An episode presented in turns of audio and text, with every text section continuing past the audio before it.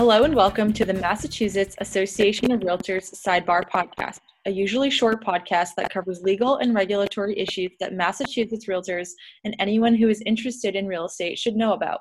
I'm Sabrina Lapointe, MAR's Senior Communications Coordinator and your newest Sidebar co host. Hi, everyone. I'm Catherine Taylor, MAR's Associate Counsel. We are your host for this edition of Sidebar. Today we'll be we'll be discussing questions related to forms. This is one of five mini episodes we'll be doing around COVID-19. We know that this is a topic a lot of you have raised questions about, so we're going to get right into it. Are you ready, Catherine?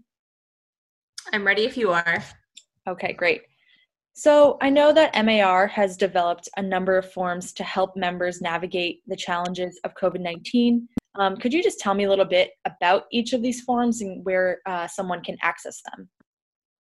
Yeah, absolutely. So, um, as you pointed out, there are a lot lot of um, unique type situations that have arisen um, in real estate transactions as a result of uh, COVID 19.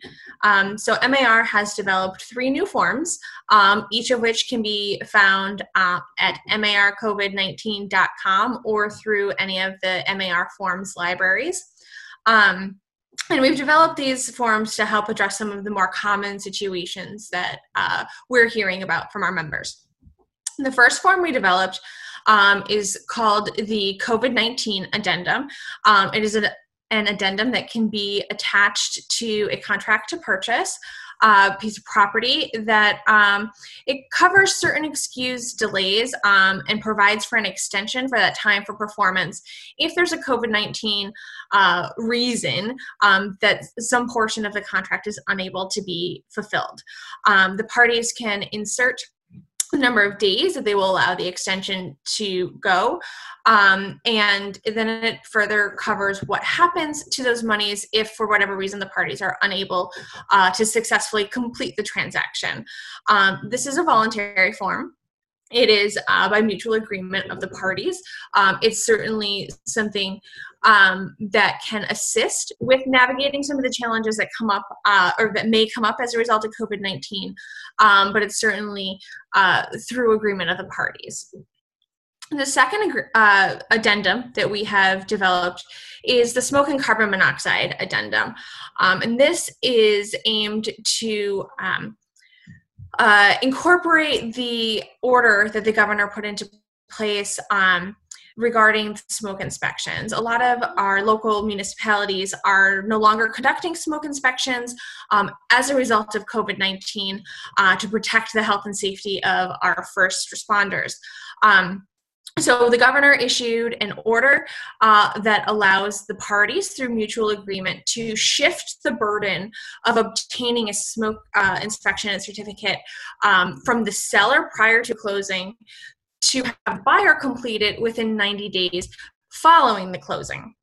Now, in order for that burden to shift, again, it's by mutual agreement of the parties. This isn't mandatory. If the parties don't sign this addendum um, or any other similar type agreement, um, that responsibility remains on uh, the seller to, co- to complete prior to closing.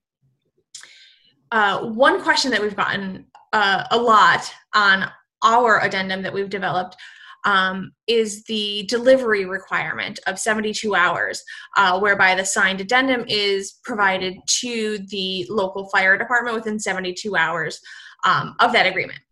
That is not included within the governor's order, uh, but it is uh, something that uh, the Department of Fire Services strongly recommends um, and requested that be included in our form.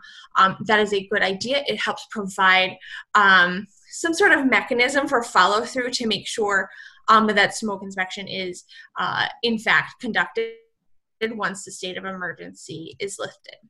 Finally, the last form that we have developed is the short term rental cancellation addendum which again it operates much like the covid-19 addendum um, and it it simply applies to those short-term rentals that are unable to occur as a result of covid-19 um, and the current moratorium on short-term rentals uh, currently set uh, to go through may 18th that may be extended if you're entering into new short-term uh, rental agreements for later in the summer, um, it is our recommendation that you add this addendum to your uh, to your lease agreement to provide what will happen to the deposit or um, any other monies that have been given um, if you're unable to fulfill that contract.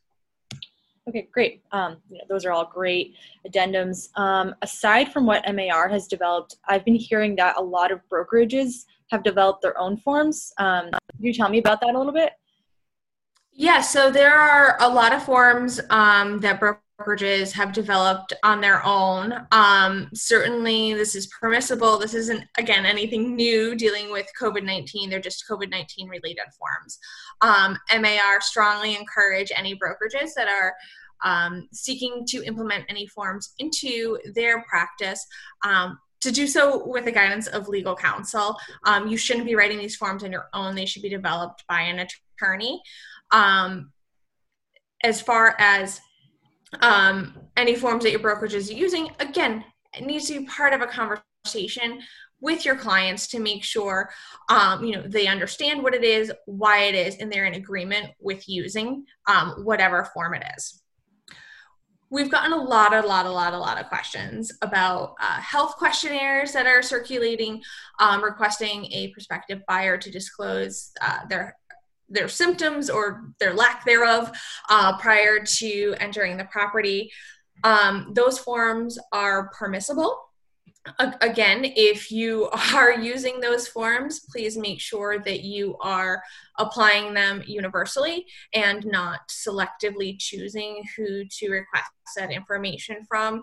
Um, if you don't apply it universally, you run the risk of a fair housing violation, which we certainly don't want to see um, happen to any of our members. So, if you're using any screening type questions about health or travel, or anything along those lines, make sure that you are giving that to um, everybody who's looking to gain access to the property. Um, the seller has the full right to limit access to their property um, and may do so if that's what um, they're they're most comfortable with, and as long as it's not done in a discriminatory manner. A buyer also has the option to not provide that information if they're not comfortable answering those questions um, you know and this is this is part of you know an agent's job in working with those clients to make sure that they understand that it's not a mand again it's not a mandatory form none of these forms are mandatory um, and if you're approached with one and you're not comfortable with it or you don't understand it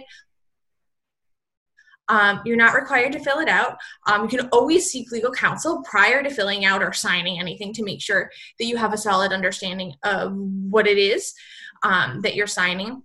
And um, a seller can limit access to the property, and the buyer, um, you know, as long as they're understanding that they may not be given access to a property by not filling out that form, um, it's absolutely permissible. Okay, great. and lastly, um, as you know, you know things are changing on a day-to-day basis. Um, is there is MAR going to be developing any additional forms? Is there anything on the horizon we should be on the lookout for? So, I, I mean, you hit the money on the head right there when you said it's changing every day. Um, we are doing our best to, you know, keep up to date with everything. At this time, we don't have any plans to develop any new forms. Um, but that could change tomorrow depending on how the circumstances evolve. Um, we rely on our members to uh, reach out to us and let us know what they're seeing and hearing and experiencing um, issues that might be arising that um, potentially a new form could help address. Uh, we cer- certainly welcome that feedback. Um, and you know if it's appropriate would certainly consider developing a new form but like i said at this point we don't have anything else on the horizon great well catherine i think you covered a lot of useful information today um, i hope that you all have a better understanding of forms and how they work um, thank you for taking the time to discuss these questions with me I look well, thank forward, you for having me. Uh, I look forward to our next episode together. For more information on this podcast or any of our, our uh, past podcasts, go to marealtor.com slash pod. You can subscribe to Sidebar on Apple Podcasts, SoundCloud, and Spotify. Please don't forget to rate us and leave a comment. We really appreciate it. Let us know if you have any topics you would like us to cover. You can email us at info at marealtor.com. If we use your topic, we'll be sure to give you a shout out. The MAR Sidebar podcast is edited and produced by myself, Sabrina Lapointe, with music by Tess Furman.